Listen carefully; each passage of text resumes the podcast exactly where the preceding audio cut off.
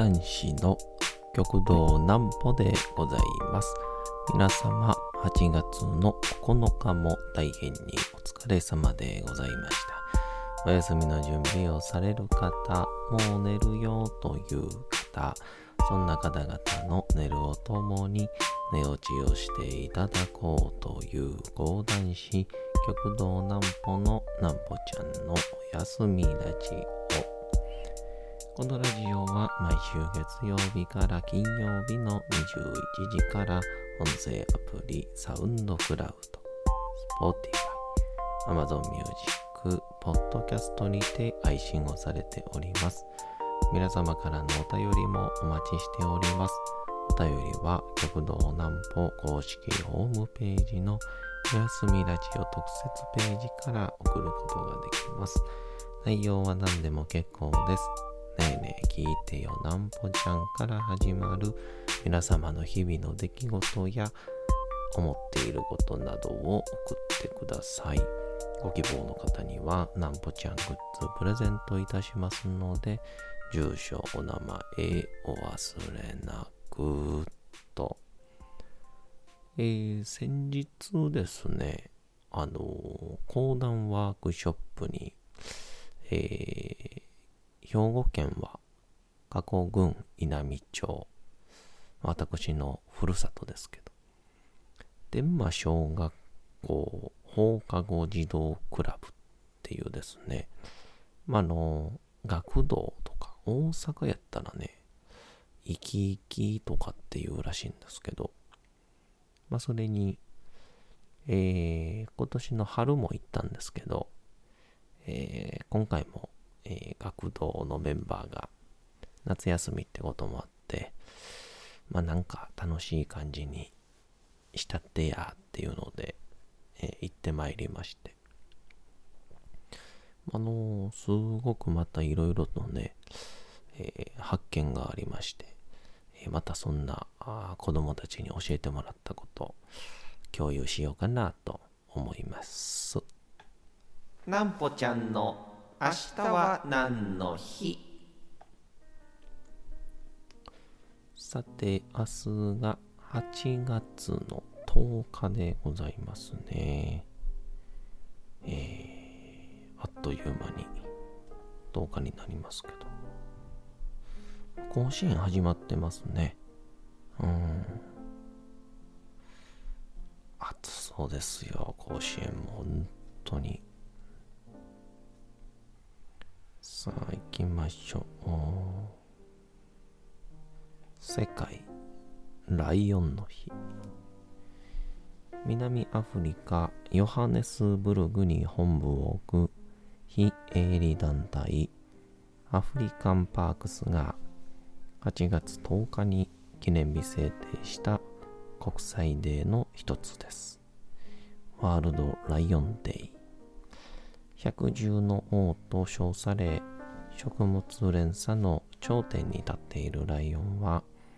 近年絶滅の危機に瀕している。事実をより多くの人に知ってもらいライオンの保護を世界で喚起していくことが提唱されております。ちなみにライオンはオスにたてがみがありますがたてがみの色がより黒いオスがメスにモテるそう。ですがライオンのオスメス間では圧倒的にメスが優位とされまた繁殖期にもなると交尾時間は1分前後と短いものの1日に50回以上メスに求められるためそれが原因でたてがみの色が黒く持てるオスはたてがみが茶色いオスよりも寿命は短い傾向にあるのだとかと。あのライオンとか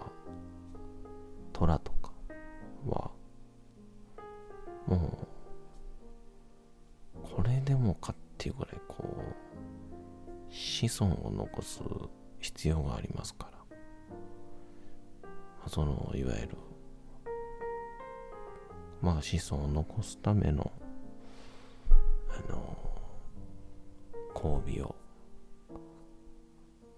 すごいテンポでするらしいですね。これもこれで本当ああいうサバンナとかで生きたらそうなるんでしょうけどねうん。あの僕動物園でなんか今振り返ってみるとライオンって見たことあるはずやのに全然ライオン思い出せないんですよね。どんなんやったかなライオンって。大きさとかあんまピンとこないんですよね。いやちょっと王子動物園行かんとダメですね。天王寺動物園もあるか。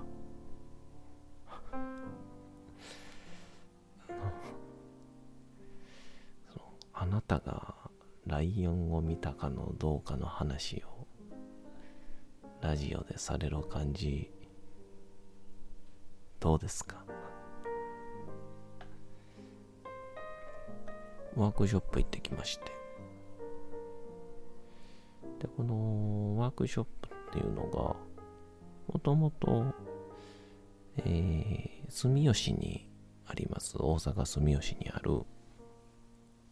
あの、ロータスっていうフリースクールがありまして、で、このフリースクールのゲストスピーカーっていう形で、まあ、子供たちにいろんな体験をさせてあげるっていうところから、まあ、ぜひ講談をやってみようっていうので始まってでそれを結構こうツイッターとかに載してたら学童から依頼が来ましてぜひうちでもっていうことになったんですけど、えー、でそしたら、まあ、子供たちとかってあのなんて言うんですかね、こう、テンポに乗り始めるというか、まあ、いい意味で、調子に乗り始めると、あの、凄まじい発想力みたいな爆発力を生むので、っていうので、あの自分の体験をこの講談の修羅場読みって言ってですね、あの、講談師が、普通のちょっと、まあ、普通に見ててとか聞いてたら聞いてられない。頃は元気3年水の餌の年10月14日紅葉の大衆武田大僧正信玄みたいな。リズムに乗せて、まあ、お経みたいな感じの。修羅場読みってのがあるんですけど、これは何でもない文章をリズムに合わせて読んだら楽しいよ聞けるよっていうものなので自分の出来事その講談にするという修羅場読みにする。私修羅場っていうのをやりまして。じゃあこれが思いのか子供たちに結構当たるんですよね。大当たりというで今回は天満小学校放課後児童クラブをやったんですけど。まあみんな面白い発想をしてくれまして。でなんかねスタートで一個こうなんだろう例えば今回やったらね5キブリとかが偶然こう一人に当てたメンバーに出たので、それに関するのをちょっとデモンストレーションでやったら、その、それぞれが同じゴキブリエピソードを持ってきよるんですよね。ほんで、そのゴキブリエピソードを持ってきて、みんなで、しこたま、あの、ゴキブリのバリエーションを生むみたいな。それはもちろん面白くて、で、また別では、いつも言うんですけど、思いつかないなぁと思ったら、思いつかないなぁと、えー、書きましょうと。思いつかないなって書けば、何か書け始めるはずだからっていうので、えー、書き始めると、これがまた、大人もでもこれは変わらないと思ってるんですけど、なんかね、初めの1文字もしくは初めの一文が結構大事なところがあって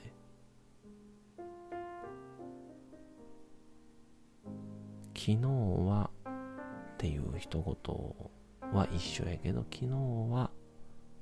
どこどこへ行きました。何々を見ました。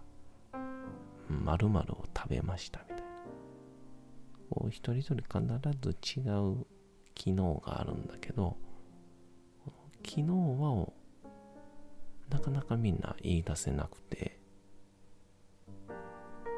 次の言葉が出てくる前に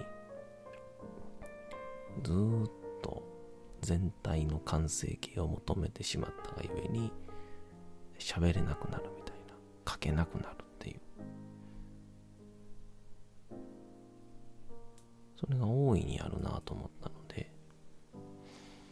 こう子供たちを見てると書けないなってやった瞬間にああ書けないな書けないなっていう人もいれば書けないよ100回書くやつもいれば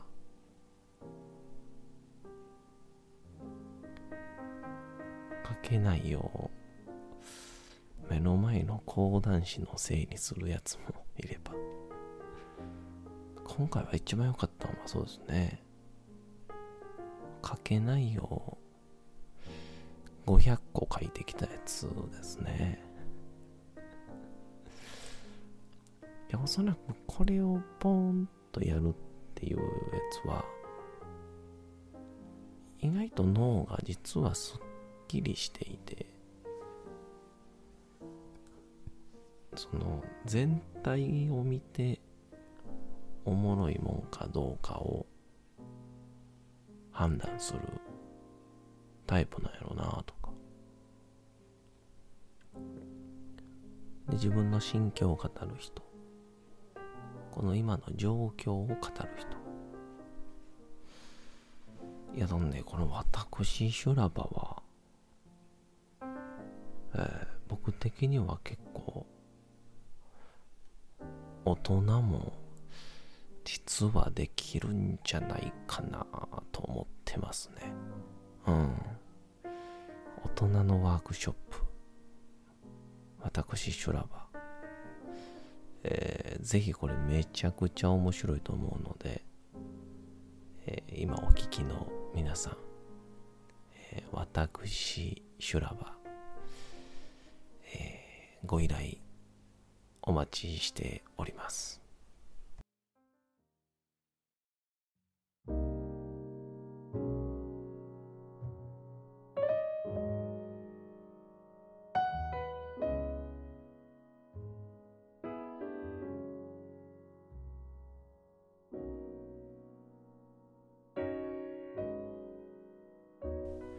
さて、時刻はうとうと朗読会の時間となりました。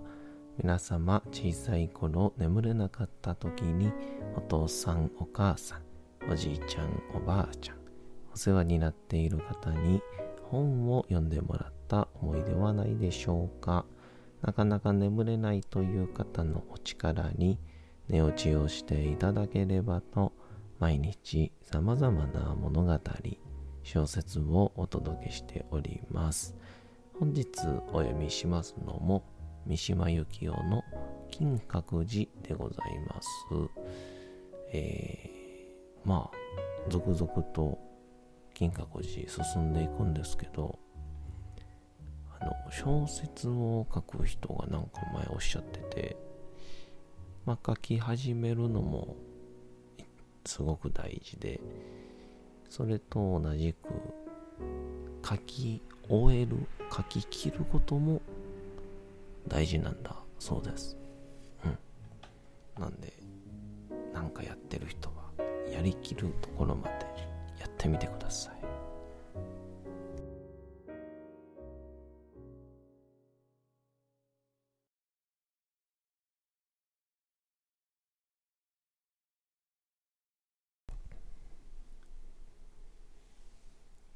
金閣寺三島由紀夫何のことか私にはわからなかった。しかし彼の青い目は高所から命じていた。彼の広い肩幅の後ろには雪をいただいた金閣が輝き、現れたように青い冬空が潤んでいた。彼の青い目は少しも残酷ではなかった。それをその瞬間よりも叙情的だと感じたのはなぜだろう。彼の太い手が降りてきて、襟首をつかまえて、私を立たせた。しかし命ずる声は、やはり温かく優しかった。梅、踏むんだ。抵抗しがたく、私はゴム長靴の足を上げた。米兵が私の肩を叩いた。私の足は落ちて、春泥のような柔らかいものを踏んだ。それは女の腹だった。女は目をつぶってうめいていた。もっと踏むんだ。もっとだ。私は踏んだ。最初に踏んだ時の違和感は二度目にはほとばしる喜びに変わっていた。これが女の腹だと私は思った。これが胸だと思った。他人の肉体がこんなにまりのように正直な弾力で答えることは想像のほかだった。もういいと米兵ははっきり言った。そして礼儀正しく女の体を抱き上げ、泥と雪を払ってやり、それから私には振り向かずに、先に立って女の体を支えて歩いた。女は最後まで私の顔から視線をそらしていた。ジープのところまで来て、女を先に乗せると、酔いの冷めたいかめしい顔つきで、米兵は私にサンキューと言った。金をくれようとしたので、私は断った。彼は座席から米国タバコを2カートン取り出し、私の腕に押し付けた。